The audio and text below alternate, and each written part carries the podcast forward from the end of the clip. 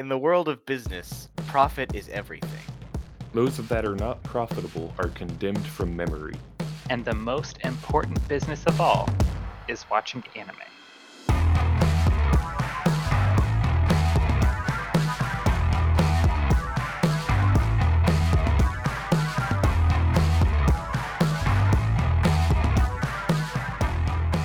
I live again.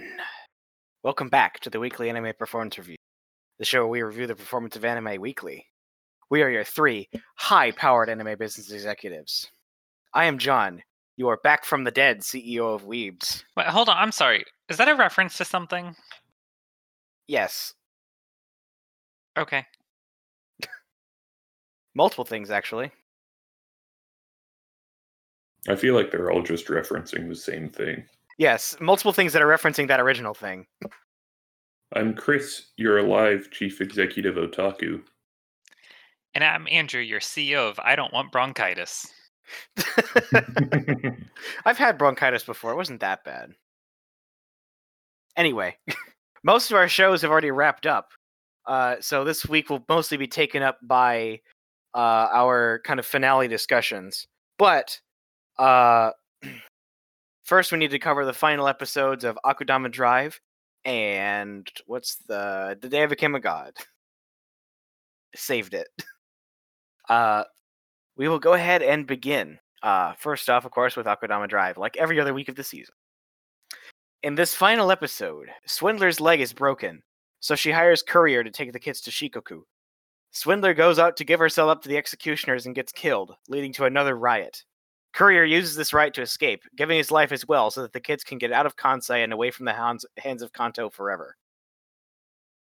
I loved this ending. yeah, I, I thought this was dope as hell. Like, Courier did some cool shit in this episode, and so did Swindler, for that matter. yeah. Is She Swindler Jesus? She fin- oh, absolutely, Swindler is Jesus. I mean, look at that, dying She- so that others might live against that big fucking cross. Like, come on, yeah. Yeah. less subtle about it than Zack Snyder, and that's not something you want to be. I'm kidding. It's cool. as soon as I saw the big cross banner, I was like, oh, yep, that's it. That's in game. It's an Evangelion reference. I love how people tried to dis- deconstruct what all the Christian symbology meant in that show, and they're just like, we just did it because it looked cool. Yeah. Uh, but this episode was so good. Um, this show definitely cemented itself as, cy- as cyberpunk when everybody rioted against the cops at the end. Yeah. I uh the police chief when he came out uh and the uh boss was like, "Hey, declare all these rioters Akudama so we can kill them." And he was like, "Oh, death penalty." And he just killed himself. Yeah. I thought he was going to be like, "Oh, you guys are all Akudama dr- now." Same thing. We're the Akudama Drive now. the real Akudama were the executioners we made along the way.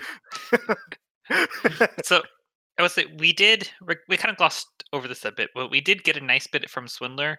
How at the beginning she's like, "I can do this because I'm the S rank Akudama Swindler," blah blah blah, and she got her Yeah. own title card. she finally got her cool uh, Akudama splash screen. Yeah. I mean, she got one in the first episode, but her name was like Ordinary Citizen or something. Yeah. I But, like uh, with some helping help from hacker, she managed to basically get everyone to perceive it as an innocent person. Well, she is Yeah. sort of an, she is technically an innocent person being killed by the the executioners and getting people to turn against them. Yeah. Well, like I think she actually was I'd say she is at least guilty of some of the things. Like she's not like an innocent person at this point, Yeah. but at the very least she was able to convince everyone that she was. Mm. She she convinced them that she's better than the executioners, which she is. Yeah.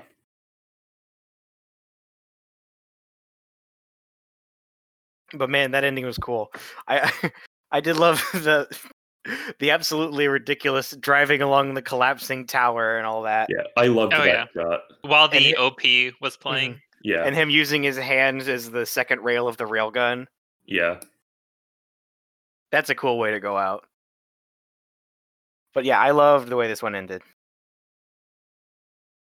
Uh, this is a lot of fun. Mhm. I uh, am going to vote to. I guess we don't vote on We it. We don't It's the vote. last Yeah. episode. But yeah, great final episode. Great mm-hmm. ending to this one. yeah. And the second show that ended this week is The Day I Became a God. In this final episode, at the 11th hour, Hina makes it clear that she remembers Yota and all of her other friends. The sanatorium allows her to return home, where she resumes her life with everyone. Yota realizes how valuable the summer they spent together was and is to Hina. Also, the movie got done. Yeah. This was a great last episode, too, I thought. And it was totally different than what I was expecting. Yeah.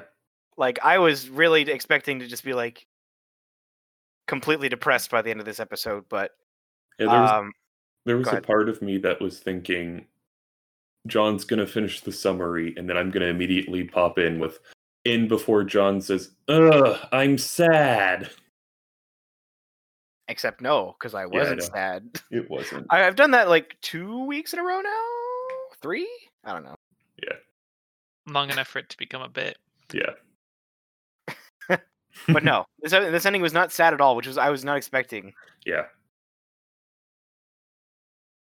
Uh, and I mean, like it ended on like there were a bit of hope, like because now, um, now Yota has some ambition because he wants to do something for Hina, Uh, but he also says, "I'd be fine even if I don't find anything because you know we're together again."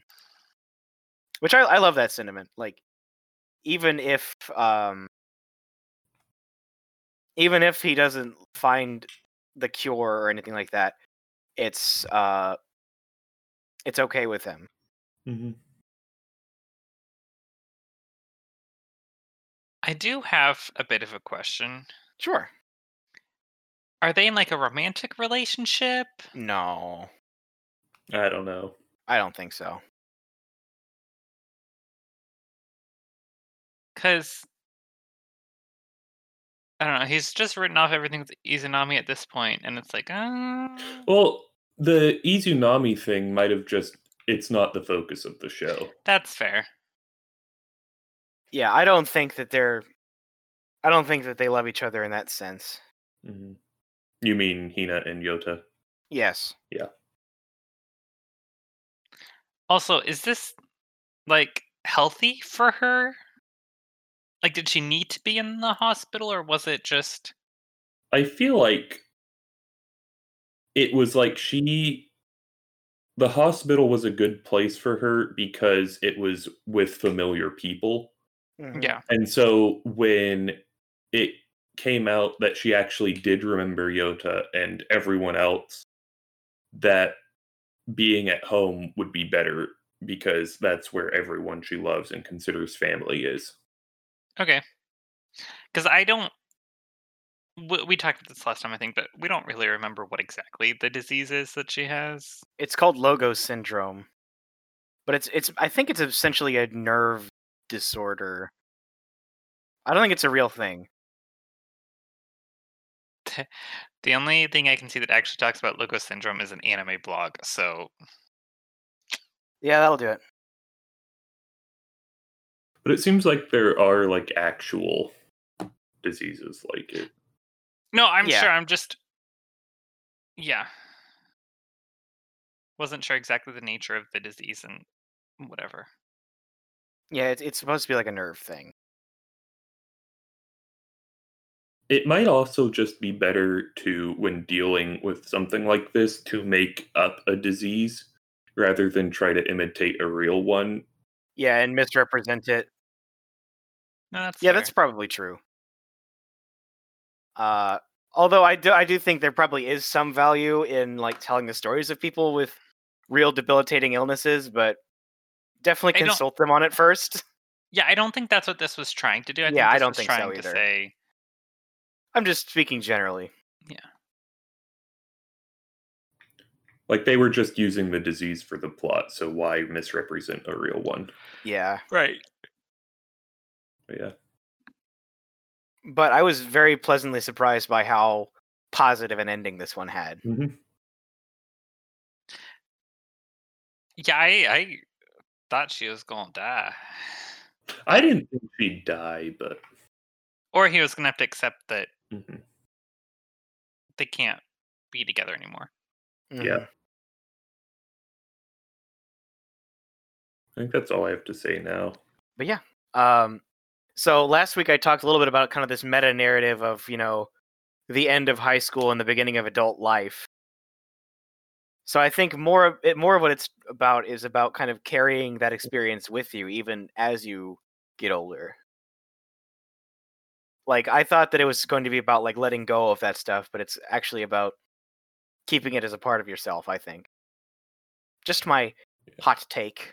Well, we can talk about it more later we're Yeah. talking about the show as a whole. Mhm. So that was the day I became a god, and that's the last of our shows. So now Mhm. everything has ended. It's time to, as we usually do at the end of a season, talk about the shows as a whole and give out some awards. Time for our whapper. I don't know what we call these. Um, are we doing awards and then talking about the shows? Or are we? Yeah, I we usually we- talk about the shows as a whole before we give out best show Yeah. awards. Okay. I figure that's what we'll do for everything. Mhm. All right. So let's go ahead and get into our awards. Uh, I think we start with disappointment. okay. So let me think. This is the first one I don't really have a good disappointment for. I mean, you could always just say Dragon Quest being fired. I mean, you know, I may, I talked that big I talked big trash about keeping watching it after it got fired, and that never happened. Yeah. Um trying to think of what else we fired this season. Uh, we fired Ikebukuro, Westgate Park, Hypnosis Mic, The Journey of Elaina, and Dragon Quest. Oh, my my biggest disappointment was absolutely Journey of Elaina. Yeah. Uh, just like the the tonal whiplash that that show gave me was insane. It was not an enjoyable experience to me at all. Very very weird show. Weird rancid vibes on that one. So that's my biggest disappointment. What do you guys got? I think for me, it'd have to be actually Hypnosis Mic. Because what we saw, we enjoyed.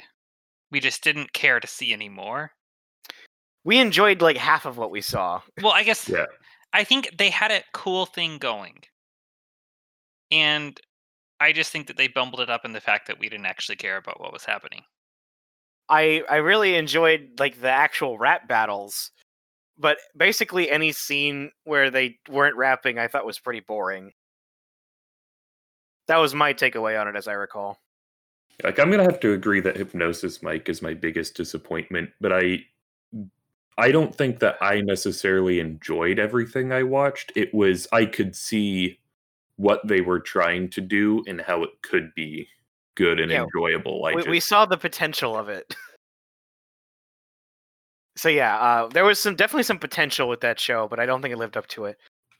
Uh, let us know if there are any good um, anime about rapping because I would love that. I'm sure there must be like a good rap anime, like right?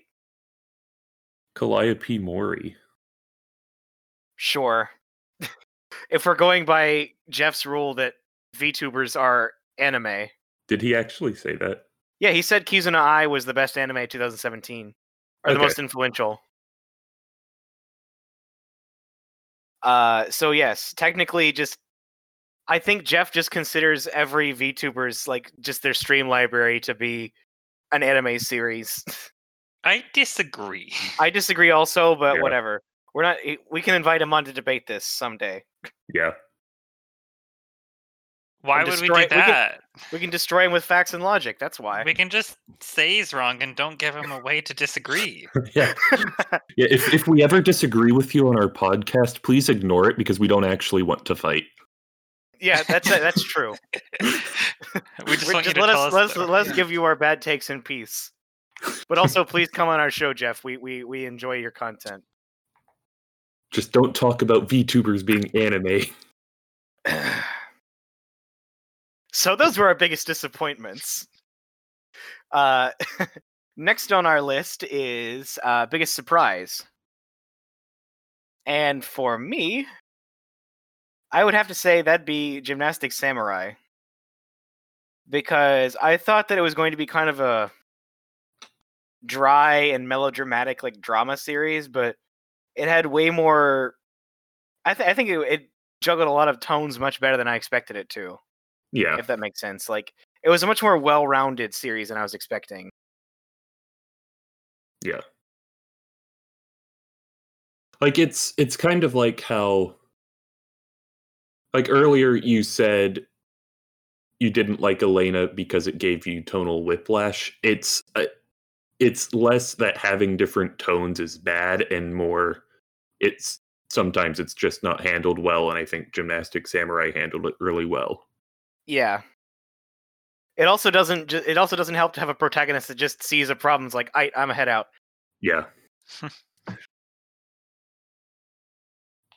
So that is. So my big surprise was the Gymnastic Samurai. What a great show. I'll go. Mine's gonna have to actually Iwakakeru. Okay. Um, I actually really enjoyed this, which club animes, moe club animes. I don't. I don't know if this technically counts as moe though. Um, but that genre of stuff normally I don't like. Yeah, we we tend to kind of hire them and then fire them halfway through the season, Yeah. But I actually liked. and usually you're the first person to gun for them. Yeah, I no, I like this one, and I think it felt told a pretty good story overall. I mean, we'll get to exactly what that is later, but I, I think it did a really good job. I think the ending could have been better, but We'll get to that. we'll get there. Yeah. I think like there really isn't one biggest surprise for me. I feel like for me it's more that we got six shows to the end. Yeah.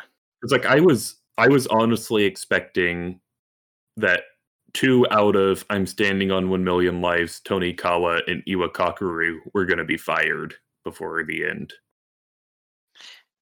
Yeah, that wouldn't be the one I would fire, but uh, Yeah, I think it would probably would have been Iwakakeru or Million Lives if it was anything. Yeah. Oh, you know what? Uh, honorable mention for my biggest surprise. How much I wound up liking Million Lives by the end based on how I felt about it at the beginning. Like, if you go back and listen to the first episode of this season, I was way down on that show. Yeah. Uh, but I think I just I voted it through ever since after those two episodes. Maybe maybe I fired it in the third episode. I'm not sure. let's check the statistics. Yeah, Chris has the stats. You hi- yeah, it was just the first three episodes, so two three episodes of Million Lives, two episodes of our podcast. hmm That's what I thought.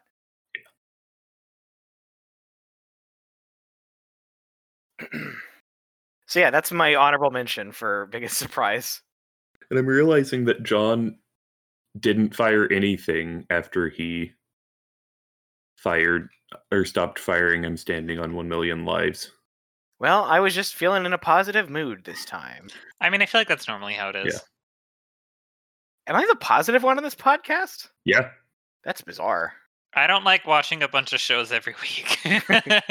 Yeah. Well, it's because you wait till Sunday. and Okay, so next up on our list is best OP. Um, this is for our favorite opening number slash opening. I don't. How comprehensively do we rank this? Visual versus both. auditory. I'd say it would be a combination of both, and that would be more based on your preference. Okay, I tend to rank more on music than visuals.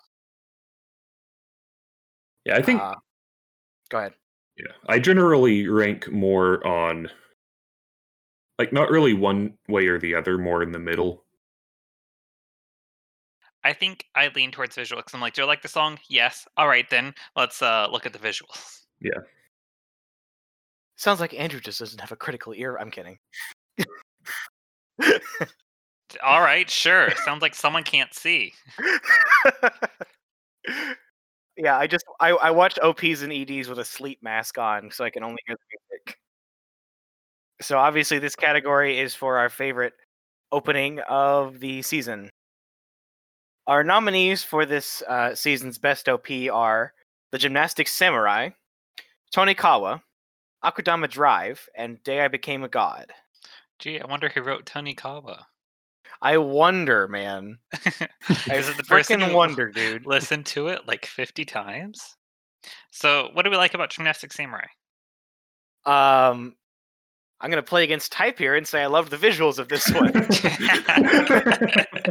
but also I do like the song a lot. Yeah. Like like we talked about how it handled a lot of different tones. Mhm. I feel like the general tone of the show is just kind of goofy. And I think the OP captures it really well. Yeah, like the the like the bird singing a line of the song. Yeah. And just everyone kind of rapping and having a good time. and vibing, and Yeah. Minamino is like vibing with them, even though he's an asshole. Everyone rapping, having a good time while wearing jumpsuits. Yeah. Well, they Onesies? they, I'm they, not they sure wear like it's- they wear like hoodies in the first half, and then they switch to like lycra jumpsuits halfway Yeah. through. Yeah. They look like filthy Frank characters. It's just a lot of fun and there's like a lot of details in the background like um during the marching segment uh they have stuff in the background for like there's a sign in the background that says bandana prince um there's one that's in Ikebukuro because that's where most of the story takes place. hmm This was the best show we watched this season, set in Ikebukuro. which is a, it's not that big of an award, but it's surprising that there were two. Yes. It's like that. If I had a quarter every time this happened, I'd have fifty cents, which isn't that much, but it's surprising that it happened twice. If I had a if I if I had a nickel for every time I I beat up someone in a video game who liked to role play as a baby, I'd have two nickels. That's not Were a th- lot, but it's weird that it happened twice. Were they both in Yakuza? I Yeah. think so. Yeah. So that is our, our thoughts on the uh, Gymnastic Samurai OP. Next up is the Tonikawa OP. yeah. I Uh, go ahead. I just really loved this OP. I think I mm-hmm. really like the visuals. It's just kind of really comfy, and the song's just really upbeat. And I don't know. You say comfy, but the drop on this like slams you into the fucking ground. That's true. I don't know, it's I yeah, I I probably would like this OP a lot more without the drop, but I will definitely give it points for its visuals because like it certainly has a great level of energy to it. And like as much, I don't really care for the drop, but the whole thing builds to it nicely, yeah. visually and musically. hmm And like I just I love like how Chitose like throws away the the like divider in the middle of her segment. Yes. Next up on the list is Akudama Drive. Uh, this song has an air horn in it, so I think we can move on, right? I just, um, yeah, no, like the visuals are really fun in this one. I think. Yeah, yeah, and I actually noticed a few changes. Like Swindler gets her new haircut later on in this OP, Mhm. and in some shots, yeah, and then their death screens are not covered up by paint, yeah, yeah, and I think they're relatively accurate. yeah, They're a bit stylized, but I know there's a cross in Swindlers, which makes sense. yeah, I'm not super in love with this song, but I do like the visuals. yeah. I like the song. I think I like it outside of the chorus. I I kind of this is the OP is almost like punk rocky, but with a keyboard. That makes it prog. no, prog is not punk rock with a keyboard. That's I don't know what that is. It's prog. It's not. Shut up. Sounds like prog to me. Yeah, there's I a don't know. keyboard. No. As mm, an expert in prog, Shut the fuck up, Andrew. I will end your life. Uh, Everyone knows that uh, Peter Gabriel said, you know, any song that has a keyboard is just prog rock. You can trust me. I'm a history minor. Peter Gabriel said that. Yeah. I don't would trust- him. I would trust to keep. I, I, d- if even if he had said that, I wouldn't really go with his word on that. Last up among our nominees is "The Day I Became a God." Um, this one was just nice. Yeah. like it had the strings and the piano and hmm uh, uh, like very great visual design. Sure. This is just generally very nice. what, what's your sure for, Andrew? I just think it feels very forgettable. Mm, I- I don't I- think I it's forgettable necessarily. I remember shots from this one more than I remember the song. Yeah. Kind of unusual for me in that I remember more about the visuals than the songs of it, all of these, pretty much. Yeah. I I like the I think I like the visuals more than the song in this one too. Like, uh, I really like this shot of Yota and Hina where he's down on like the sidewalk and she's up on a wall and like Yeah. runs past him. There's the shot of Hacker Boy lying on the ground. Yeah. I think they cut that out at some point. They probably did. Yeah, I think this one changed a little bit throughout the course of the show's run. I, I didn't. I wasn't paying enough attention to really notice them. And I like how they show all their friends. Yeah. I like how the celebrity lady in that show just became part of the gang by the end. Anyway, so those are all of our nominees for best OP. Shall we go ahead and each give our award? Sure. I'm giving my award for best OP of the season to Gymnastic Samurai because I thought it was all around the most fun and dynamic. It had my favorite song and my favorite visuals of any of these. For just that's it, really. Yeah, I'm gonna have to agree. I think Akudama Drive has good visuals and it looks cool, but I think Gymnastic Samurai is just fun, hmm Yeah. and so that puts it over the top for me. I mean, I'm the giving- bi- the bird does sing a line in there. I'm giving mine to Tonikawa. Oh wow! Yeah, big surprise there. You've been talking up this OP for a for like three months, Chris. Yeah. Any specific points or highlights? Like, I mean, I feel like I said them. okay, Yeah, I mean, I think that this we can structure this like an award show now. We can just kind of give our picks and move on since we've talked about them already. fair. I guess I don't want to make it obvious which one I'm picking when we're talking about them, though. I feel like I kind of did, but that's fine. I feel like just talk about them and say what you want to say, and if it's obvious, it's obvious. Say what you want to say. Say what you mean to say, isn't it? Uh, next up on the list is the day I be- not the day I became a god. Uh, is best ED of the season. Um, our three nominees are the day I became a god, the gymnastics samurai, and I'm standing on one million lives. Um, so uh, first off, the day I became a god. Uh, the the ED kind of opens on this fish motif, which I think is kind of neat. Uh, which becomes very meaningful once you've seen uh, Hacker's whole thing, where he not Hacker, Hacker Boy, what's his name? Suzuki. Yeah. Uh, Suzuki's whole hacking montage, which was represented by like an ocean scene. So it's kind of a watch back bonus for people that have seen the show, kind of to know what's coming. And Yeah. also, I think the song is nice. Yeah. Yeah, I think it's just like a really soothing ED, which again, I Mhm. think is I think I've said this before. I think EDs are kind of like to get you to like like a come down from what's happened in the It's a, episode. it's a it's a nice digestif. A sweet drink that you drink after dinner to aid in digestion. sure. Do you, do you need some Pepto, John? No, like alcohol. I don't think that helps you digest stuff, but okay. It doesn't actually help you digest things. It just it's just a thing that you say to as an excuse to drink a sweet drink after dinner. Oh, I would just say because I want to. Fair. Anyway, Gymnastic Samurai. Hello, gymnastic Samurai ZD. Do you want to talk about it? Um, sure. It's it's a bit of a funky ED, I think. Oh yeah, this one has such immaculate vibes. but the aesthetics of it are super nice, very um Neon. neon. I would Yeah, like almost a pastel down though, because it's not bright neon, hmm Somewhere between the two, I think. which is a weird combination. But I think it works really well.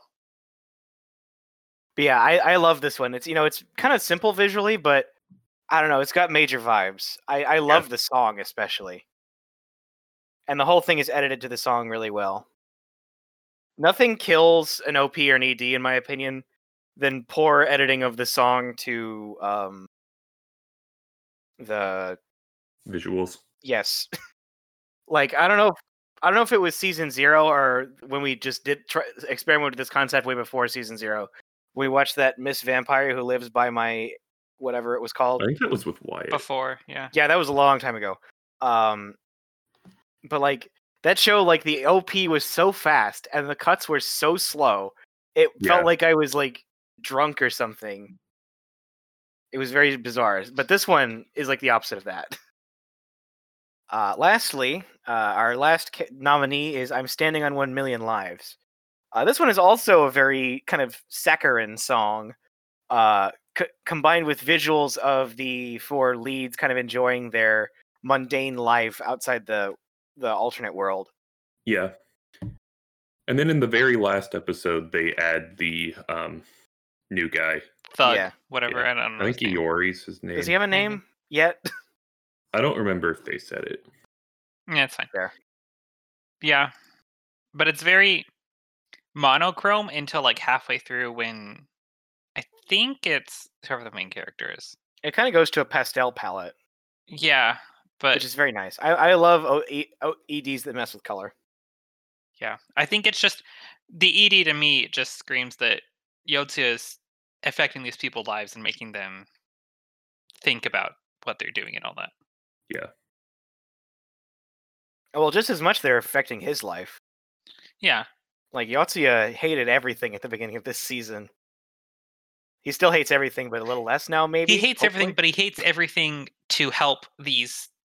Really, he doesn't care about much about um mm, something with an eye. He he's doing this to help his friends, kind of. Yeah, Yuka. That's Not not, an an eye. eye. I don't know why I thought her name was Ruka for most of this season. Because you really liked um, Kanokari. I did really like Kanokari, but Ruka wasn't even the best girl in Kanokari. Anyway, so those are our three EDs, along with the honorable mention of Jujutsu Kaisen. Uh, Chris put that on there because he watched it. So would you like to talk about it? Yeah. Uh, I just I really love this OP. Uh, the song ED. "Lost" or ED. Yeah. This the song "Lost in Paradise" by Ali is it's a really good song. Plus the visuals of the characters just dancing with like like it. It's like I feel like the best way to describe it is low effort coloring, but that's not necessarily how I would say it's low effort. Like flat color? like it's it's like when like a three year old coloring where like it's not completely in the lines and it's just kind there's a few blank spots in it Okay, okay, like sketchy coloring. yeah sketchy coloring that's a better way to say it it's just i just really like it like i think i just like dancing eds in general I, I am all I'm very much of the opinion that more things should have dance party endings. Like any story where like the heroes get together and beat a big bad guy, they should have a dance party at the end.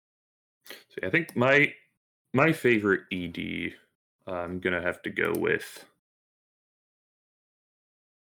i think just gymnastic samurai i think visually it's just really good I'm also going to give it to Gymnastic Samurai because that ED is a vibe and a half. I think I'm gonna give it to him standing on a million lives because part of it's that um the music very much fits into my taste in music, and I do love the visuals. Yeah. Okay. So, uh, next up on our list is a new category this season: best aesthetic. Um, we are adding a category just to talk about what we think, what show we think had the best like production design and style. Yeah. Basically, which one we thought had the best visual flair. Yeah. Uh, our nominees are Akudama Drive, which, like a lot of things in its genre, focuses on kind of a lot of lighting, a lot of kind of moody neo noir lighting. Uh, has really stylistic transitions and uh, title cards and things like that. Also, uh, Bunny and Shark are a thing. Uh, so those are just my little brief notes on the aesthetic of this show. What else do you guys think about? Uh, Yeah, I I agree with all of that. I think for all the characters we talked about earlier when we were talking about Akudama Drive, there's like comic book representations of who they are and with their name at the end. They're just really cool. And plus all the designs are really unique. Yeah, I, the character design in the show is great. Like I think you could figure out who everyone is by their silhouette. Well, and I don't know if this technically counts as aesthetic, but we don't actually learn a single person's name. Do we? I don't, I don't think, so. think so. Which I don't know if that technically qualifies, but that very much fits into the this could happen anywhere, whatever, Yeah. which I feel like is kind of what they're going for, even though it's very much cyberpunk not right now. Yeah. Next up on the list is Tonikawa. Um, I think this one deserves a nod mainly just because its character designs are so cute. Yeah. Yeah, Like it's just so comfy. Mhm. all, all the colors are very not muted, but very Soft. warming. Yes. Yeah. And every everyone just looks really comfy. Like I think that's something Moe does really well is the characters are like for like they're plushies kind of. Yeah, yeah, that's a good way to put it. No, don't turn me into marketable plushies. Yeah, but in this, everyone's just kind of in like a sweatshirt and hoodie a lot. You know, just they look comfortable. yeah. Yeah, I think this show might have had my favorite costuming, aside from maybe Akudama Drive, Yeah. for completely opposite reasons. everyone Everyone didn't look comfy. I, I mean, do you think Doctor's outfit looks comfy? I don't think so. No, but I think she wore it. She was comfortable wearing it. Yes, Yeah. absolutely. Anyway, I got us a little off track there. I apologize. Um, do we have anything else to say about it right now? No, I think that's it. And lastly, our last cate- last nominee for best aesthetic is "The Day I Became a God." Um, I think this one is also used really nice use of light, but in a more Mhm. subtle way than Akudama Drive. Just because I don't know, that's my initial thought anyway. But also, um, ironically, one of my favorite character designs in this whole show was Suzuki's driver.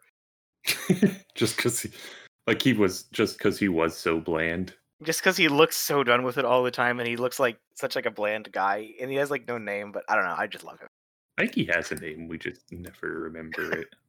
Probably. maybe Welcome to my world. we were in the middle of talking about the day i became a god and how nice its art is Yeah. Yeah, like I feel like this one doesn't do like one big thing to stand out. It's just done really well. yeah i think it's just consistently probably the most consistent thing we watched Yeah. It might be a good way of putting it hmm it doesn't have a terribly unique aesthetic but it's i don't know it's nice looking and one thing in particular i'll shout out is the eyes i think the eyes in the show look very nice Yeah. like i think they they did a good job of like you know every character has like flecks of color in their eyes and things Yeah. like that or or they just have really even by anime standards they have very nice looking eyes Yeah, like that's one of my favorite things about KyoAni is I feel like they do eyes really well. I'm looking forward to their return Yeah. And then um I also had honorable mentions here. Um Adachi and Shimamura was pretty much the same thing as the day I became a god, where like it's just made really well with like lighting and all that jazz. And there's a lot of like fun visuals that they do. Like there's one character who's like an alien and has uh light flickering off her hair. there's an alien in that show Yeah. Spoilers. Oops, Sorry. i thought it was just like a romance anime Like it is, but like yeah. Like it's a spoiler for like episode two. And then there's also Jujutsu Kaisen where uh like the character designs are really great and also just that it's animated really well. Like there's a lot the fight scenes are all really dynamic and yeah. Okay. Like so if you ready to go. Go ahead. if you want to see more about it, watch uh uh Mother's Basement's video on the OP because that's pretty good. I am still going to give it to Akudama Drive. Uh, just because I think I, I really enjoy the contrast between these kind of grungy, punky characters and you know a lot of the kind of high class environments they find themselves in. But also they blend well into their natural environment as well. I I thought this show did a great job of you know contrast and I also just love the cyberpunk aesthetic, even though a lot of things that have it aren't really cyberpunk in the truest sense. Like they do a lot of good world building with their character designs. I'm also giving it to Akudama Drive. Epic. Clean soup for Akudama Drive. Three out of Yeah. three. Hey baby. Like it was it was the only thing on here until John came in and added stuff, I think. I think I added Tonikawa. Okay. Next up on the list is Best Ensemble. This is another new category for us. In the past, we've in the past we've struggled to kind of have to like pick out a lot of like the best one character from a lot of shows because a lot of the shows that we do tend to not really focus on one or a few characters. So we wanted to still shout out the character writing in those shows, not necessarily limiting it to single characters. Although Or making the best character award be like 50 characters. The entire Yeah. cast of this show. we say that, Yeah. but our best characters all come from shows that are in the best ensemble. Shut up. Well, like now we don't have to shout out every single character, is what I mean. Uh, so our categories for best ensemble, our nominees for best ensemble cast are "The Day I Became a God," um, and then and then I think this is most typified by the movie stuff at the end. Yeah. This show did a really good job of kind of building up its ensemble cast, you know, because you know the first episode was just him and Ashura and Hina, then his sister gets out of the mix, and then the ramen girl, then the celebrity. Yeah. yeah. And then they all kind of come together in the last half of the season to just have fun and do stuff. Yeah. Mhm.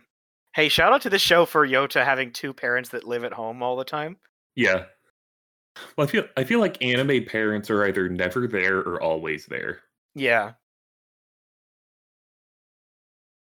Yeah. I, I don't know. This show, I, I just liked how close good friends they are. Yeah. I also somehow for, completely forgot to mention Izanami. Yeah.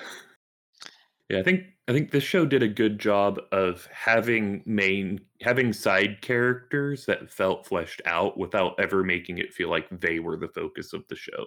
Yeah. yeah. Like Ashura got a couple focus episodes, which are really fun. hmm Next up on the list is Gymnastic Samurai.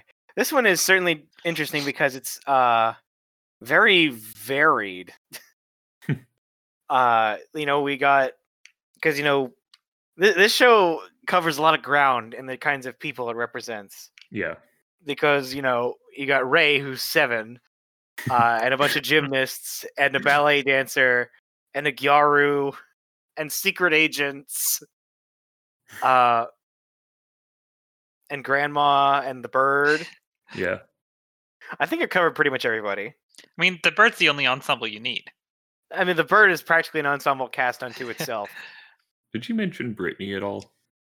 yeah. I- Oh, I didn't mention Brittany. I keep wanting to think her name. His name. Their name is Barbara. Uh, because that would be a funny acupuncture pun, but it's Brittany. I don't remember what pronouns Brittany uses. I think they never said. Yeah. Yeah, I want to talk about Brittany for a sec. Sure. Just because I feel like characters like Brittany show up a lot in anime where and they're just kind of used as a gag where it's like, oh, it's someone who's obviously a, a guy who's dressing up to look more feminine. Isn't that funny? And I feel like they do a really good job here of it just being part of their character and not just a joke. And I don't even think they ever use it as a joke. Not really. People just kind of accept him, Yeah. which is nice. Her, No. them. They um Brittany and Ray's friend I don't remember his name. Part for the course. Um they get in an The little argument. boy. I don't know. He doesn't yeah, really. and he starts teasing him, but I feel like it's that's not that's just character stuff. Yeah. That's the only time that they ever he they ever do anything negative. And I feel like in general, this show did a lot of really good making its characters stand out. So they didn't just feel like this character is this other character, but with red hair. Yeah. yeah, every character was very fleshed out in this thing. Mm-hmm. Or at least you it felt like there was more to them to, than what we got to see. Yeah, like we only got hints at the fact that the grandma and the Gyaru have like underground connections and stuff. Yeah. Or like even the whole romance thing between um that the second uh gymnast at uh Joe's gym Yeah. and the Gyaru. Like I think that was really just in the finale. It was in the last two episodes. I think so, yeah. I think you probably could go back and be like, "Oh yeah, no, they." Yeah. I think because he showed up at the bar several times, hmm but I don't think they actually did anything with that. Yeah. Yeah. Uh, so th- this one did a very nice job of kind of having a bunch of well-rounded characters and not giving too much focus to anyone without in such a way that it detract from the others. Yeah. Like, it's tough to say who the main character of the show really is. I think there's three good candidates, honestly: hmm Yeah. Ray, Leo, and Jotaro. Next up uh, is Akudama Drive. Uh, we put this one here for pretty obvious reasons. Like this one is like kind of the one that's most billed as an ensemble show. I would say, Yeah. if that's a way to put it. Like Swindler is like I'd say Swindler's the main character, but it's not really about Swindler. Well, she's the main character, but also I feel like what we're doing is we're watching her react to how everything happens around her, which includes this ensemble of crazy characters. Yeah. Yeah, She's more the viewpoint character than main character, I guess. Yeah. yeah, that's that's a really good way to put it. Um, although I would argue she becomes the main character by the end. Yeah. I mean, when there's only like four characters left. it's it's uh it's quite a lot of fun uh seeing all these different characters and they're so different from each other Mhm. even though they're all on the same side Yeah. and like i think this one's very fun in that it showed kind of how they all related to each other in different ways like like uh hoodlum loved to talk brawler up while he was alive Yeah. uh doctor was basically antagonistic with everyone uh cutthroat had a creepy one-sided ki- cr- uh, crush on swindler Like you, you get a good idea of how all of these characters relate to one another. exactly yeah, and it's kind of you get the feeling that there's a bit of a past with some of these people, maybe. Um, with just because they have to know of each other, or most of them do, but they don't actually do anything. Mhm. Does that make sense? Like they talk about how oh Akudama never pair up and whatever. I feel like what we've what we would talk about here is we've talked about elsewhere today. Yeah, because they also have very interesting aesthetics and designs and whatever. Which you know, Our last category for our last nominee for best ensemble cast is Iwakakeru. And we wanted to include this one uh, not necessarily for its main cast, who, while they are good characters, are kind of a fairly standard, like anime club setup. We really want to shout out the show out for its side characters, um, which are many and varied. Uh, there's an, a consistent animal motif running through them, which is fun, but also it did a good job kind of characterizing how they all climb differently in very funny ways in a lot of cases. I feel like it didn't just do that, but it also made them memorable and I don't know their name, but I know oh it's the Jaguar girl or whatever. You know, Yeah, Yeah. the Black Panther. And same like thing. I think they did a good job at um, visualizing their powers or like their climbing ability without making it seem too unrealistic and like they're just magic at their abilities. Yeah, it all gave it gave them different strengths that made sense to have as like actual strengths. Yeah, like long limbs or just super strong. Or just boring and kind of does the fundamentals. Or someone who memorizes a bunch of stuff so they know, oh, it's like this course, which I know how to do, or whatever. Yeah. Or like it's unrealistic enough that they probably don't exist IRL, but realistic enough that it's not like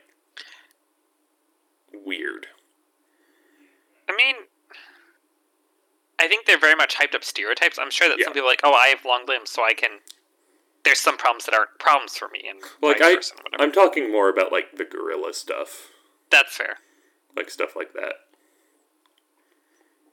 The gorilla just keeps falling. Yeah, I don't know. Uh, yeah, I think just the side characters in the show were a lot of fun, and that's why I think it deserved a nod for this category. Mhm.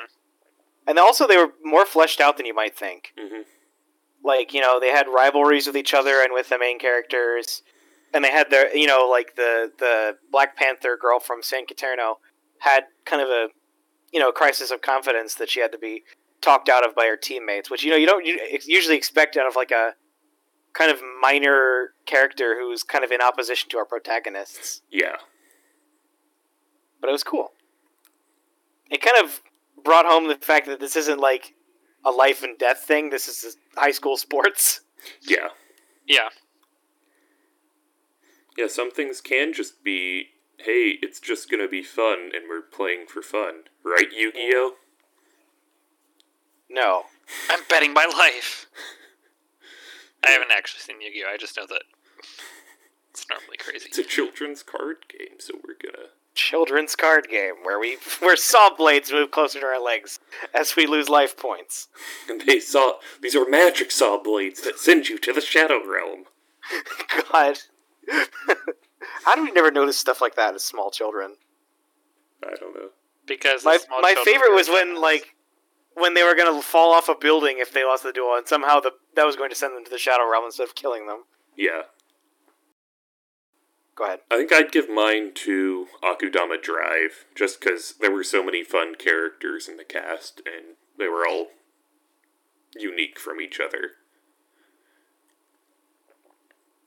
I am going to also give it to Akudama Drive just because I think that they're very fun. I don't know. I like them all. They're they're I- fun. They're I like them all. They're fun. I think I'm gonna have to give this to Gymnastic Samurai, um, which ekes out Akudama Drive just a bit because all these characters seemed to care about each other a bit, and it just made it feel like they worked well together. Yeah. You know, what So those are our choices for best ensemble. Next up is best pairing. Okay, we're gonna have to delete a lot of these joke ones. Looks like we did most of them. I'm taking off Big Bird X Chicken. That's fine. We've acknowledged it. I'm taking off Cavell X Flesh. also, good job misspelling her name, Bozo. dude, I can't read. I just push buttons and hope I press the right ones. Andrew's just looked at this far. It's like that monkey on a typewriter thing. Yeah. Except you're one monkey instead of a million. Yeah, well, somewhere out there, there's someone who can't read who really uh, is having a hard time communicating. First is Nasa Tsukasa. Uh, I think they're just like a cute couple. They they just do couple things together, and it's just nice seeing a anime where the main characters get together early and they actually do things like this, and it's not drawn out of a will they, won't they. Because sometimes you don't want the drama. Yeah. I'm a little tired of when the will they won't they, so I agree with you on that front. You heard it here first. John hates Kaguya-sama. That's that's pretty clearly a, they will. Just it'll take a while. Yeah. Plus, most of the will they won't they is When will they? Next up on the list is Hina and Yota, and we wanted to make clear that we're we're not limiting this to necessarily romantic pairings, because we didn't actually have that much romance this season, all told. yeah. we kind of got our fix of that from Tonikawa. But anyway, um, this is obviously a great relationship for the impact it has on Yota. It kind of turns him from kind of a listless person into a very active guy. Uh, and he doesn't even realize till the end the value that it held for Hina, Yeah. which I think uh, their relationship is certainly core to the day I became a god. Basically, the relationship between two of them and the show are inseparable, if I'm being honest. Yeah. Uh, next up is Leo and Ray. Yeah, so this is very much like a older brother, younger sister type of thing, and Mhm. Ray very much inspires Leo to keep striving for what he cares about, which is ballet, but also helps him realize why he cares about it and all that.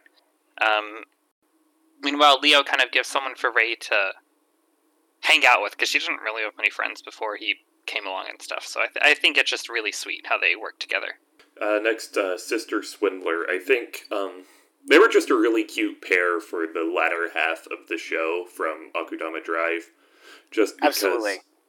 um, like Swindler had been really into the two of them hanging out together, or just protective of the brother and sister, and so for the latter half, she and sister kind of bonded over just being together and becoming sisters.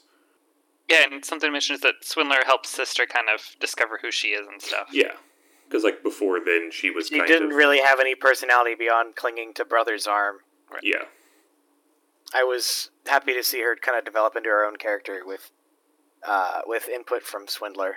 yeah, Next up on the list is June and the cat girl, whose name we can't remember.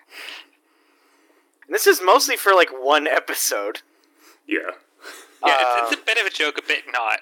yeah, yeah, because that episode was really good.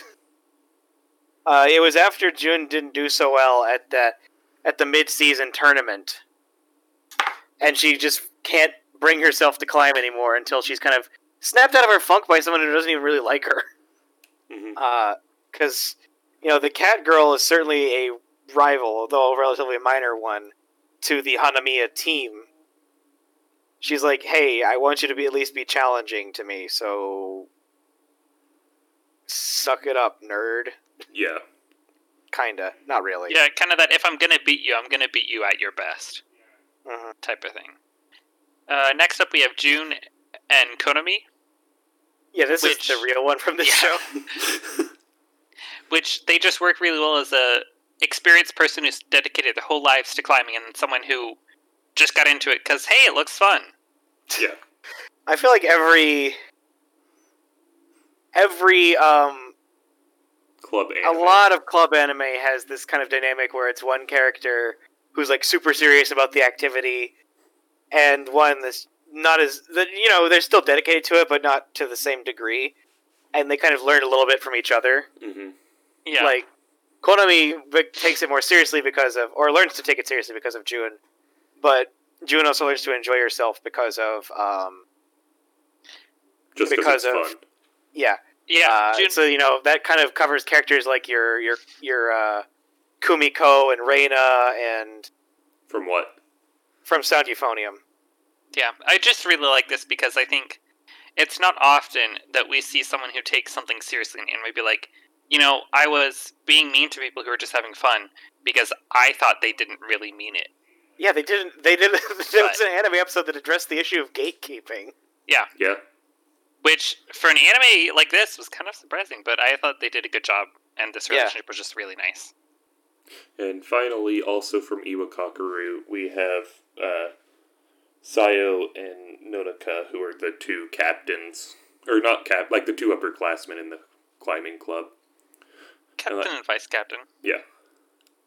And it, it's just kind of nice seeing two friends being able to cheer them each other on, and how like Nono is even is invested enough in Sayo that she's she says, "Hey, if you climb here, it's just gonna make things worse for you in the future. Please don't climb at this competition."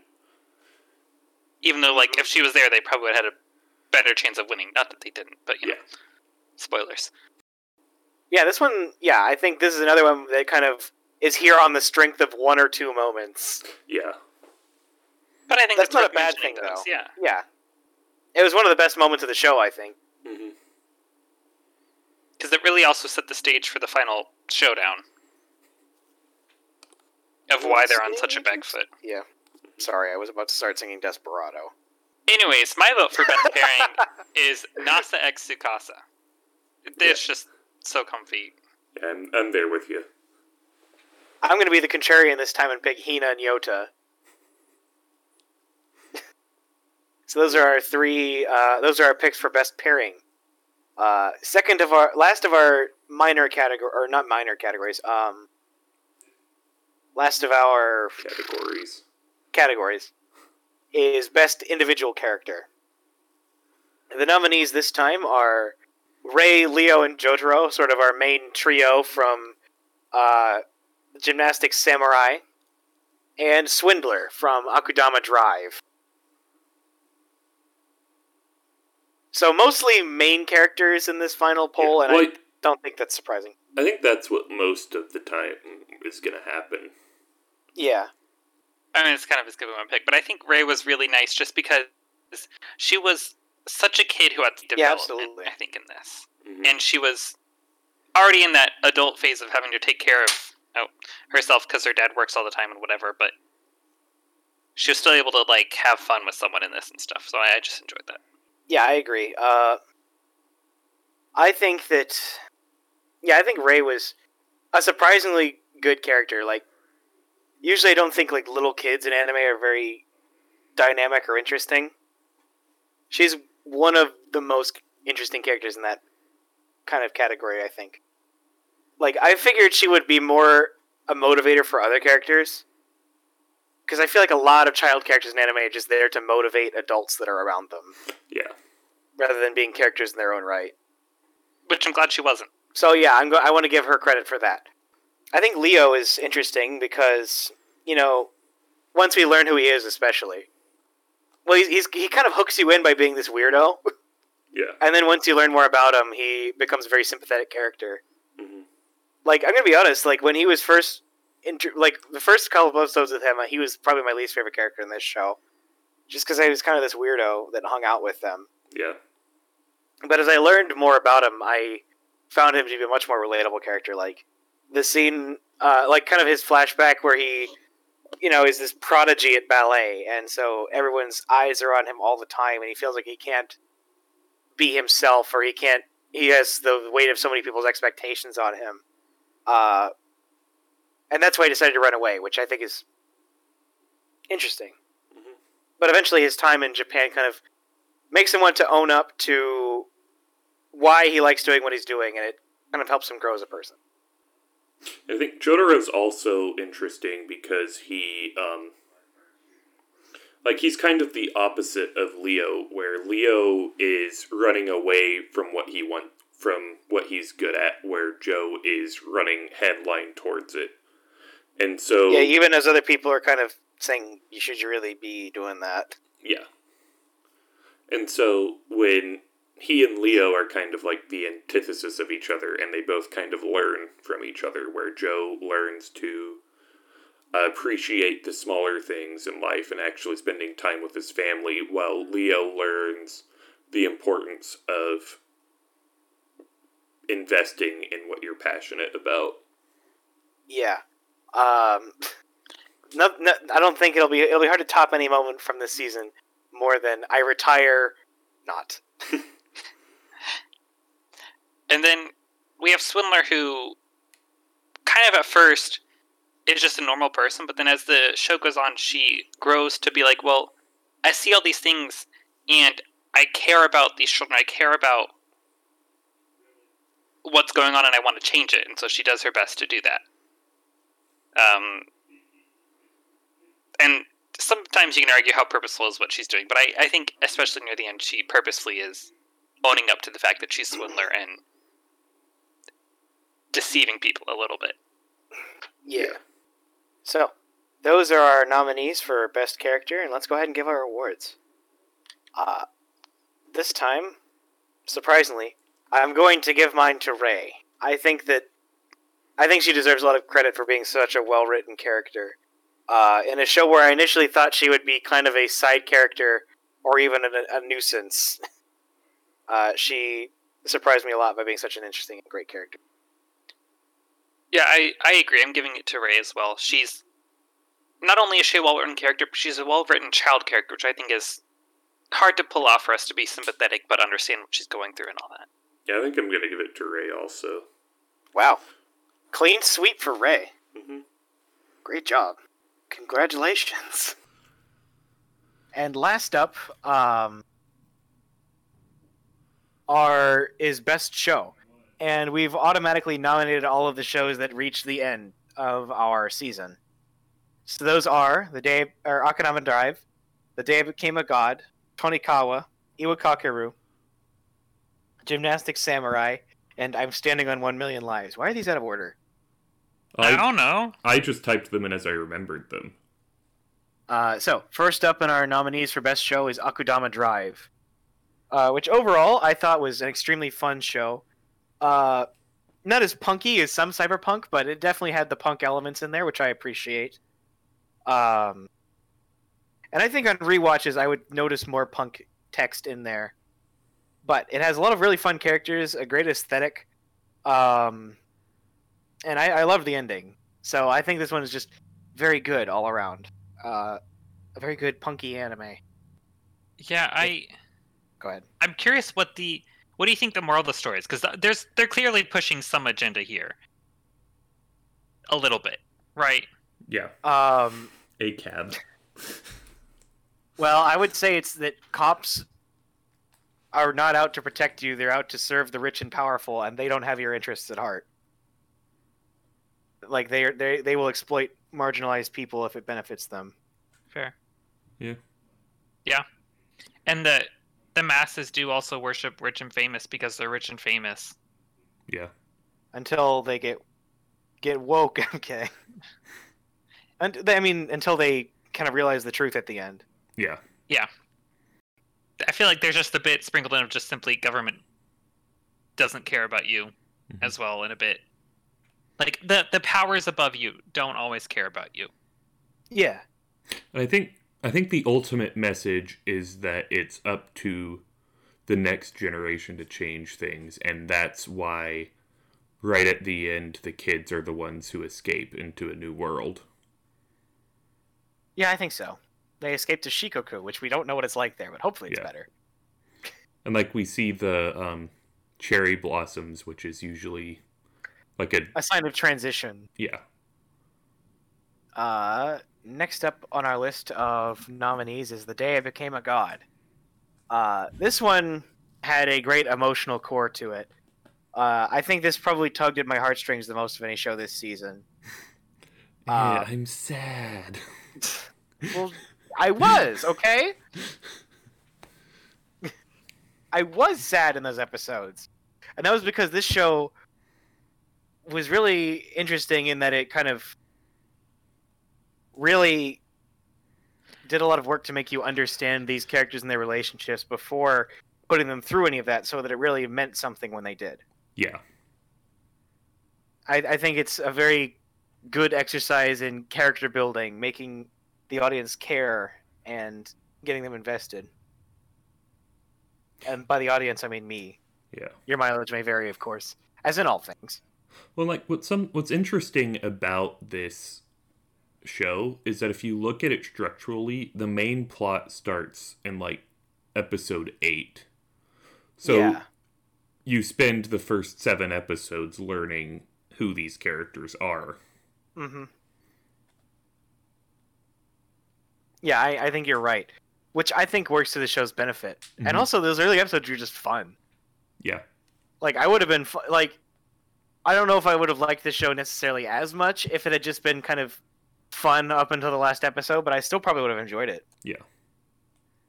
And the the the great quality of those early episodes really, I think, contributed to the second half of the show's pathos Mm-hmm. because you kind of feel the weight of Yota losing so much and gaining it back in the end. Yeah.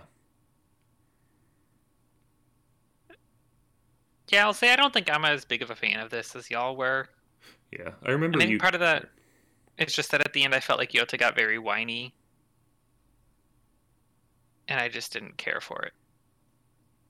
Like I think I said this last week. I don't think Yota was really acting any different than he normally did. It was just a situation where acting that way isn't necessarily the best, I know, and I and you just I didn't don't like, that. Yeah. yeah. Yeah. I I think that's a good way to put it. Like I don't mind if someone's being whiny, but when there's like I don't know. It just felt I didn't like it. Yeah. Next up on the list is the Gymnastics Samurai. Uh, some really good character writing in this show, I think. Um,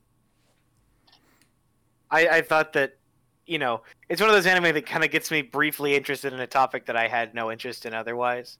Yeah. But even aside from that, like, the show could have been about anything uh, and still been great because its strength is not in it's like, oh, it's a great gymnastics anime. It's just a good story about interesting characters. Yeah. Yeah, well, and something that we haven't mentioned is that like the gymnastics was animated really nicely. Mm-hmm. Yeah. But yeah, its characters are really what drove it along. Mhm. And I think that's what most sport or the really good sports animes do is they focus more on the characters instead of the sport. So that way when you it comes to the actual sports, you don't need knowledge of the sport to enjoy it. Mm-hmm. Yeah, because like whenever they did gymnastics in the show and they were the judges were saying all those words, I was like, sure, let's go with that. Yeah. I like your words, Magic Man. But we Or could tell by their tone, we could tell by this show did a good job of selling us on it, even if we didn't need to know everything. Yeah. Yeah. As it should. Mhm. And there's also just like a lot of general knowledge about like scores generally being out of 10. So like a 9.7 is a really good score. hmm And I like how it doesn't feel like there are any characters in this show that are just wasted and there just to be there. Like it feels like everyone has a purpose. Even if it's small, yeah. Yeah. It feels like they couldn't have made that character be a different like they couldn't have sloughed that character's purpose onto a character that was already there. Yeah. Mm-hmm. So that is Gymnastic samurai. Uh, next up on the list is I'm standing on one million lives. Uh, I'm honestly this was the, this was the dark horse of this season. I think. Yeah. Um, Hmm. I, Why- to why? me, it was. Yeah, that's fair. Uh, it's it's interesting because you know this one does dive into some ethics actually uh in an interesting way like i thought that was one of the more interesting plot developments of this season that it's an alternate world so things you do here do matter they have consequences so i think that this show might actually be more interesting for what it's set up for the future than what it's already shown us Yeah. not that's what it's shown us hasn't hasn't been good of course Mhm. Yeah, and I think this show does a good job because normally in isekais, when they get isekai, they they're just gone from their world. mm-hmm. But this doesn't do that, which means that they have to go on this crazy adventure and then deal with it. Yeah. yeah You know, they have to go back to living this normal life and being like, "What the heck? I just killed heck? someone." Mhm. you know, I'm like, do we care? How much do you guys think we should handle? Uh, so yeah, I think this one might be more interesting for where it goes from here than what's actually Yeah. done. I mean, what it's done, I think, was interesting. Yeah, Um, I just think that they need to step up a tiny bit because I don't know if I could watch another season without something not changing, but like ramping up, so to speak. How do you mean? Um, because like I think the addition of new characters helps, but it's just I think if we watched two more episodes of the show going as it was, it might have gotten a bit too stale. Yeah, that's fair. So I want them to freshen up a bit, whether it is new characters, which they're doing, um, or raising the stakes, or making the next quest be different somehow. You know, just Mm-hmm. it can't be the same thing over and over until they hit ten quests. Yeah. At least I don't. I hope it's not. All right. Uh, next up on our list is Iwakakeru. Another kind of surprise to make it to the end, I think. Yeah. Uh, as a you know sports club anime, which was not type something we typically reaches the end in our stuff. Yeah. But I thought this one was uh, good, especially for its kind of interesting and varied side cast. Its look at a kind of a niche activity. Mhm. Um, Daddy Daddy O is pretty cool. Yeah. He Can't believe we didn't daddy. mention him. He was a daddy indeed. I I think He was two what- different flavors of daddy in one show. I he know. was. I, I think part of what sets us apart from other sports clubs animes Mhm. is that also it only had four main characters that we were supposed to care about. Yeah. Uh, It's hard when there's more. glances at that whatever that baseball show we watched was. Tamayomi. Tamayomi. And the Tamahomies. They all looked the same too. Yeah, No, they looked different. It's just not meaningfully different. right. They were all exactly the same height and had the same face. Right. Just different hairstyles. But not only that, but each character felt unique and brought a different skill to the table that we understood how it helped Yeah. what they brought to the table. Not just, oh, this Mhm. person's really good at climbing. Well, yeah, so fucking what? They all are. yeah, and it felt and it felt like everyone was like their uh, growth as climbers in coincided with their growth as people as well. Right, and it, it also something mentioned is that their win felt deserved. Mhm. Now, do I think they could have done a better job of it? Yes, but I think that they showed that they put the effort in to get first place. Yeah, like uh, we touched on this last week. The ending was just felt kind of rushed too, Yeah. and But I'm I not. think this is yeah. Go ahead. the ending felt rushed. I think the build up did not. Yeah. Like it's like they got to the second to last episode and realized, oh, we only have one episode left when Yeah. writing it. Yeah, other than that, I think the show is pretty solid. Yeah, I agree. I think the ending is not the best, but the journey is worth it. Yeah. Would you say that this show got a pretty good uh, grip on? I don't know. I'm trying trying to make a rock climbing joke. It didn't work.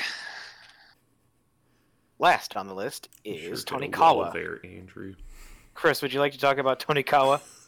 Yeah, I, I really like Tonikawa. Uh, Like- All right, talk over. Let's vote. Yeah. but yeah, like yeah, like I feel like everything good about it was said in the previous categories. Um the characters were really nice and comfy. The um the designs were nice. Um it's nice that the characters we didn't have to deal with a bunch of like love triangles and stuff for them to actually get together. Their romance is a little believable. a little. Yeah. Like it's I feel like they're a bit further than you would expect. but they're also married, so Yeah. like, it's like, not that it's not believable, but like, there's no reason for it not to go further. So why? Yeah. they can be at whatever stage they want as long Yeah. as they're comfortable with it. You know. Does that make sense? Yeah. Tonikawa is fun. I Yeah. like it. It's a fun one. It's a it's a nice comfy comedy. Maybe that's what we need in this winter of discontent. Yeah. You know, it's fall season. But if you like comfy shows, you should check out Yuru Camp. Season Oh yeah, we do recommendations sometimes.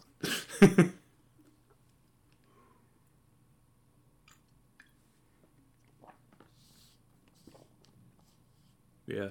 I think that's all we have to talk. Yeah. So, we good to go ahead and give awards Yeah. for best show? My be- my pick for best show of the season. I'm going to give it to the day I became a god.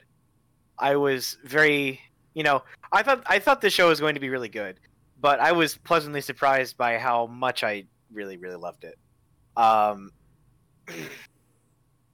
like I was invested in this one from start to finish. I don't know.